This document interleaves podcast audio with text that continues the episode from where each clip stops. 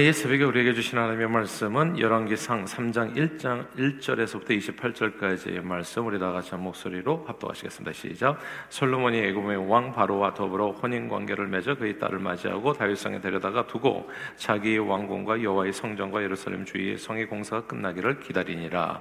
그때까지 여호와의 이름을 위하여 성전을 아직 건축하지 아니하였으므로 백성들이 산당에서 제사하며 솔로몬이 여호와를 사랑하고 그의 아버지 다윗의 법도를 행하였으나 산당에서 제사하며 분양하더라.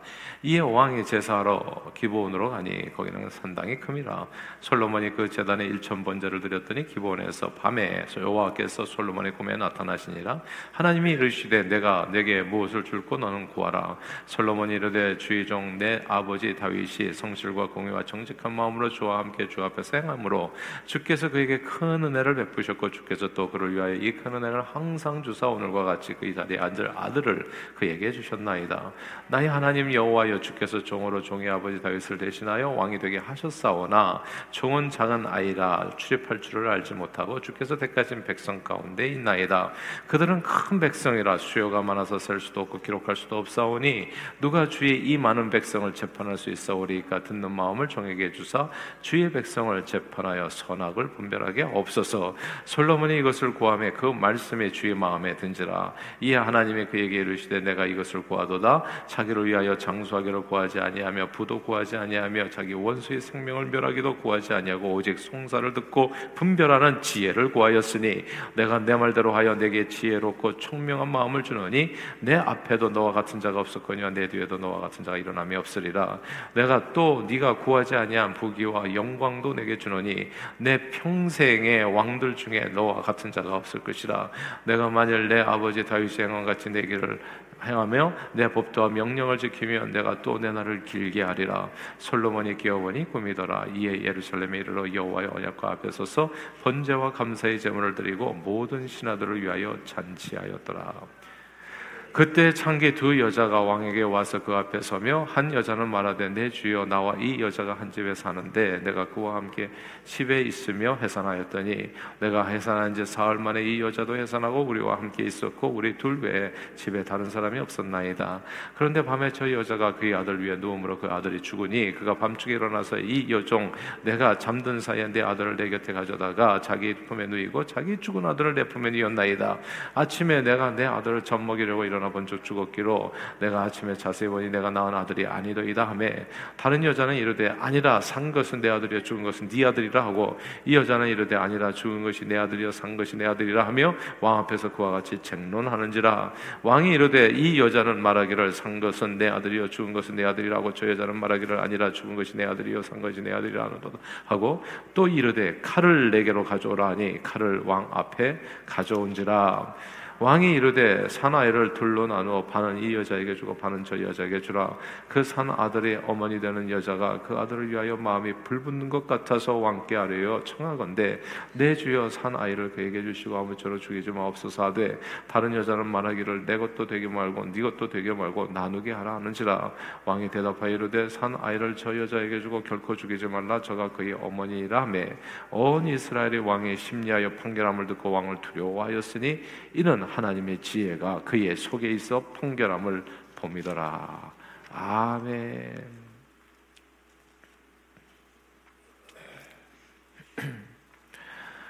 어떤 사람이 절룩거리면서 이제 병원 절룩절룩하면서 병원 로비에 들어왔습니다. 안내원이 딱 보니까 벌써 다리 환자예요.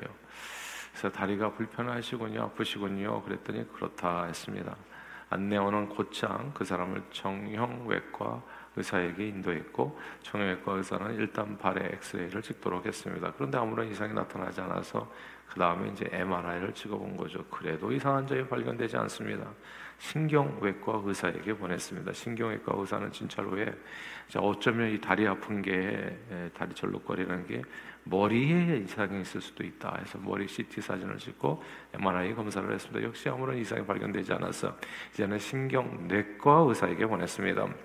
신경내과 의사는 검진 후에 뇌파 사진을 찍고 여러 가지 검사를 했습니다. 그래도 별 소견이 없어서 이제는 안과 의사에게 눈 시신경으로 인해서 어쩌면 거기까지도 다리가 아플 수 있다 해가지고 안과 의사에게 보냈습니다. 안과 의사는 이제 안저 검사를 좀 하고 몇 가지 또 사진을 찍고 이제 처방전을 약을 갖다 처방해 준 겁니다. 며칠 후에 이 환자가 다른 일로 병원에 방문했습니다. 안내원이 환자를 보니까 더 이상 다리를 절룩거리지 않는 거예요. 반가운 마음에 아 환자분 지난번 치료가 효과가 있었군요. 약을 잘 드셨나 봐요. 라는 말을 건넸습니다. 그랬더니 환자분 하는 말이 무슨 소리입니까? 구두에 삐져나온 못을 빼버리니까 괜찮던데요. 아, 성경은 이렇게 얘기했어요. 내 사랑하는 형제들아, 너희가 알지니 사람마다 듣기는 속히 하고 말하기는 더디하며 성내기도 더디하라 말씀했습니다. 매사 올바른 판단을 하려면 그리고 신앙생활뿐만 아니라 선한 인간관계를 맺고 행복하게 잘 사는 비결 중에 하나는 남의 말을 먼저 잘 들어주는 겁니다. 말을 잘 들어주는 거예요. 아, 근데 이게 참 쉬운 일은 아니에요. 그렇죠? 남의 말을 잘 들어줘야지 바른 판단을 내려요. 의사도 첫 번째 환자를 고치는 데 있어서 가장 잘 고치는 환자의 그 말 속에 답이 다 있거든요. 근데 환자의 말은 제대로 안 듣고 그 모양만 보고 판단하다 보면 이제 구두 속에 삐어자는 돌이 그냥 갑자기 그냥 정형외과가 되고 신경내과가 되고 외과가 되고 그래서 그냥 정말 병원에 가면 놀랍지 않습니까, 여러분? 환자에게 말을 물어보지도 않아요. 일단 다 찍어 뭐든지. 그래가지고 그거 다 여러분 인슈런스에서 페이하는 거예요. 왜 인슈런스가 떨어지질 않나? 건강보험이 미국은 환자 말을 안 들어요. 일단 응급실로 가면 일단 피부터 뽑고 한마디 말도 안 듣고 피부터 뽑고 보고 일단 사진부터 찍어. 그러니까 참 우리는 사람 말을 잘 안 들어요.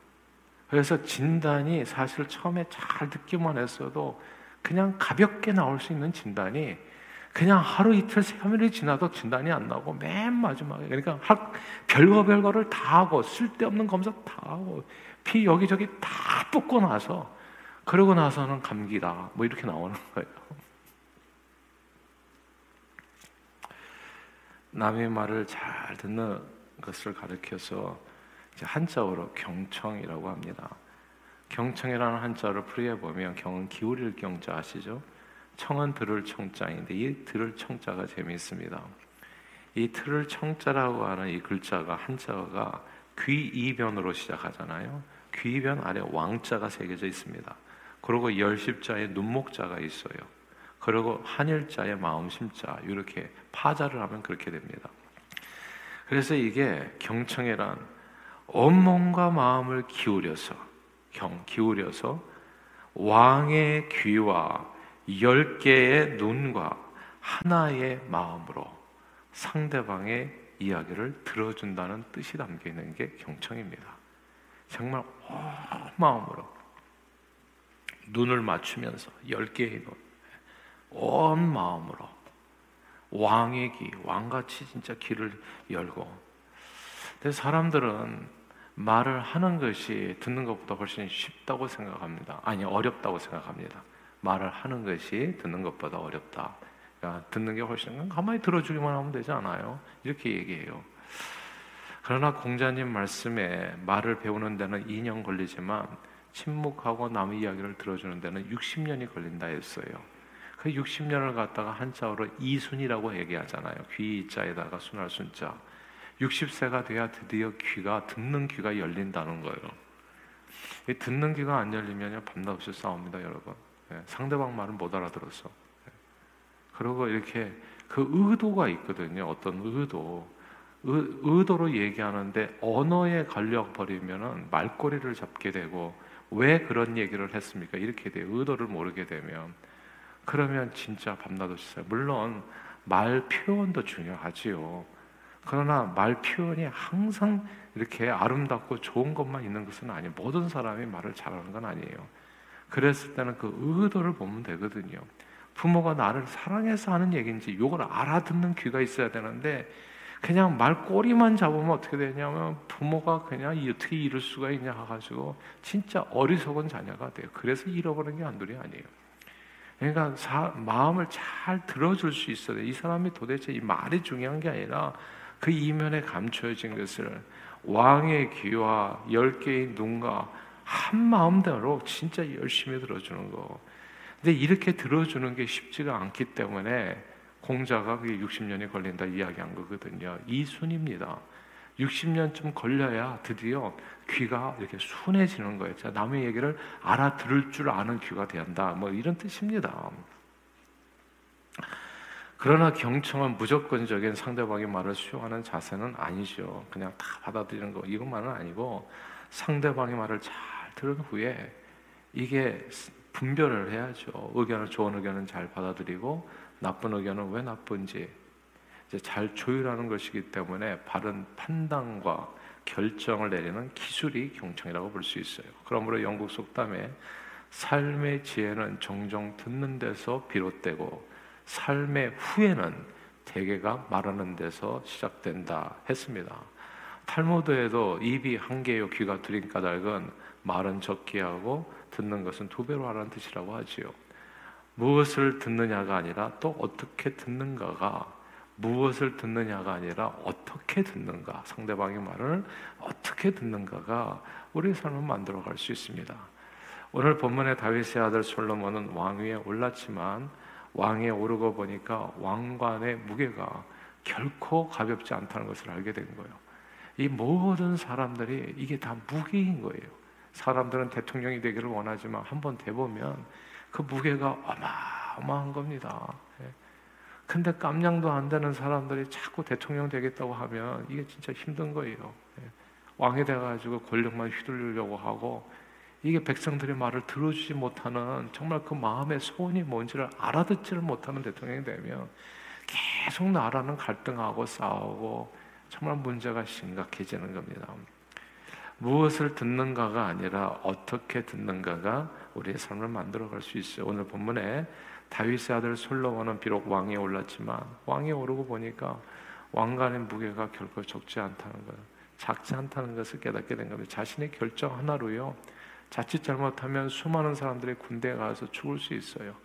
푸틴이라는 사람의 결정 하나로 얼마나 지금 많은 사람이 죽고 있습니까? 예.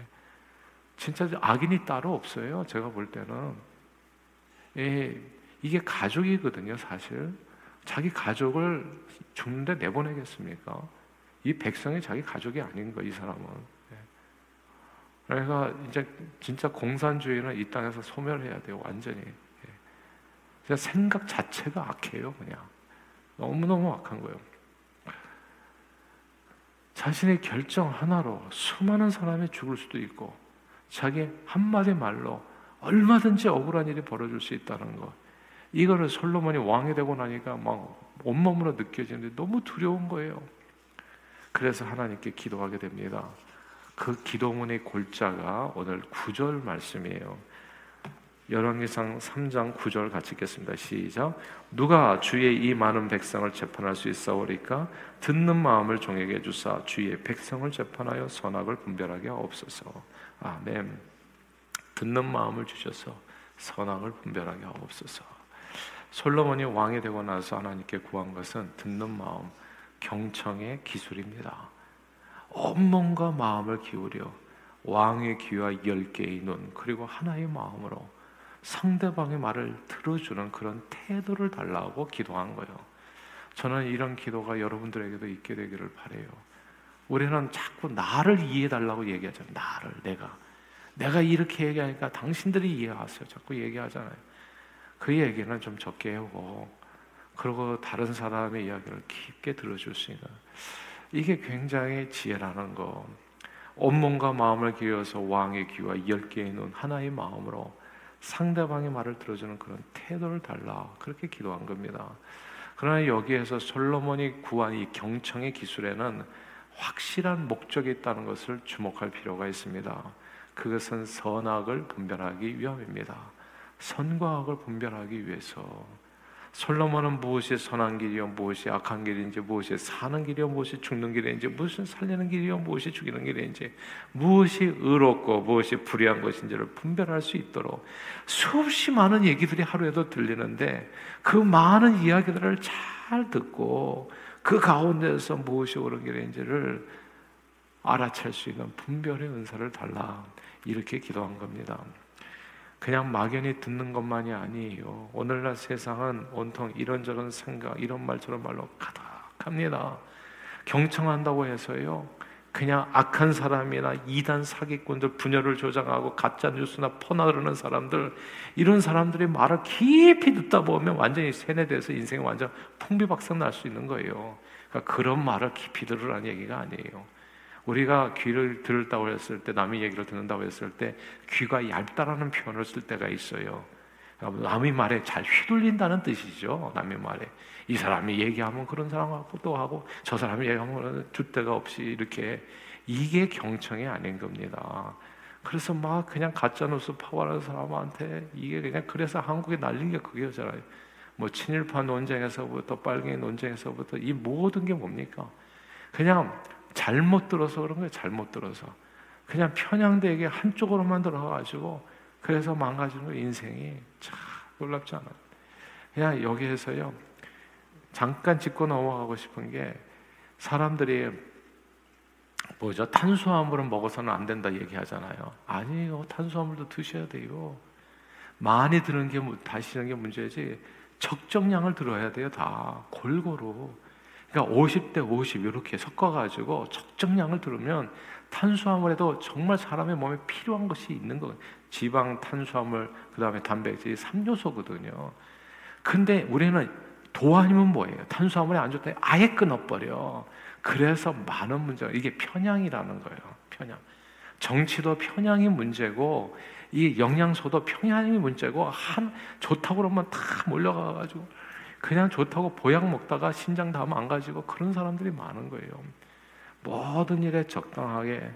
근데 이게 하여튼 선악을 분별하기 위해서 솔로몬은 듣는 마음을 구했다는 거. 그러므로 경청은 그저 막연히 다른 사람의 말을 온몸과 마음을 기울여 듣는 것이 아니라 선한 분별력을 얻기 위해서 듣는 자세라는 것을 우리는 확실히 알게 됩니다.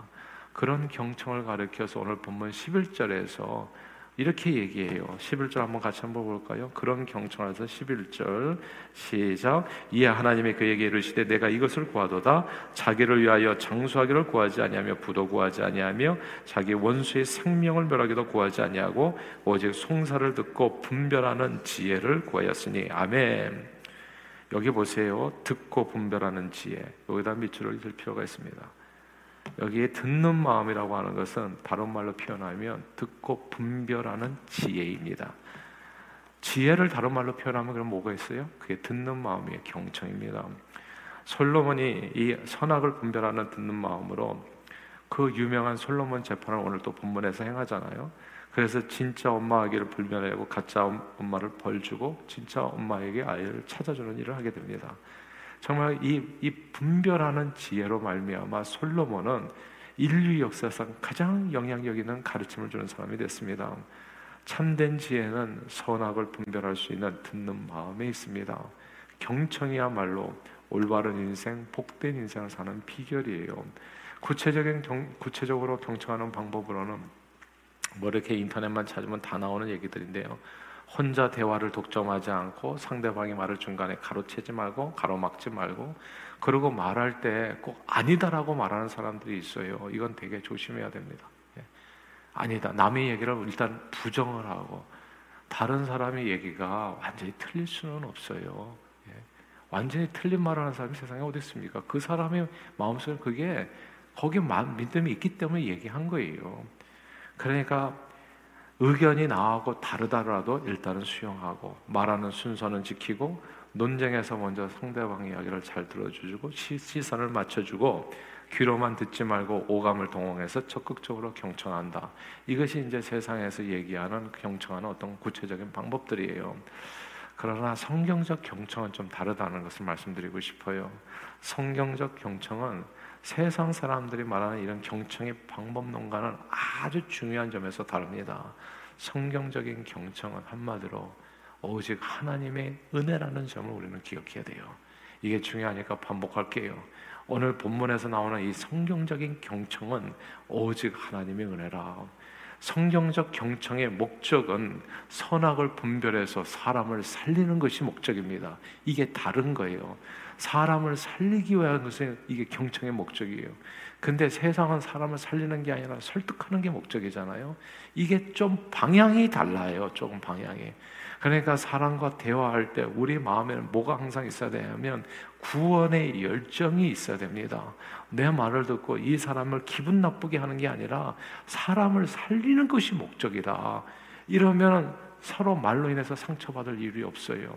말을 하다가 내가 아무리 좋은 말이라고 하더라도 상대가 마음에 상처를 받아서 쓰러져서 피를 흘린다. 이거는 선한 목적을 이룬 말이 아닌 거예요. 제대로 들은 게 아닌 거죠, 사실은.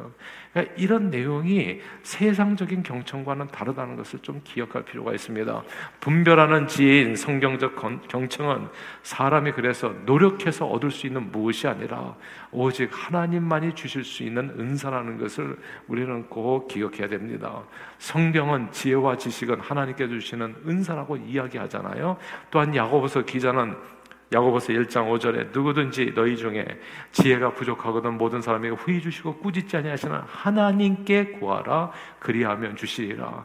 그래서 제가 말씀드리는 오늘 이 아침의 메시지는 아 내가 경청을 잘해야지 좀 적어놓고 이제 이렇게 행해야지 이런 내용도 좀 있겠지만은 그거 하나도 사실 중요하지 않고 지혜를 구하라는 말씀입니다.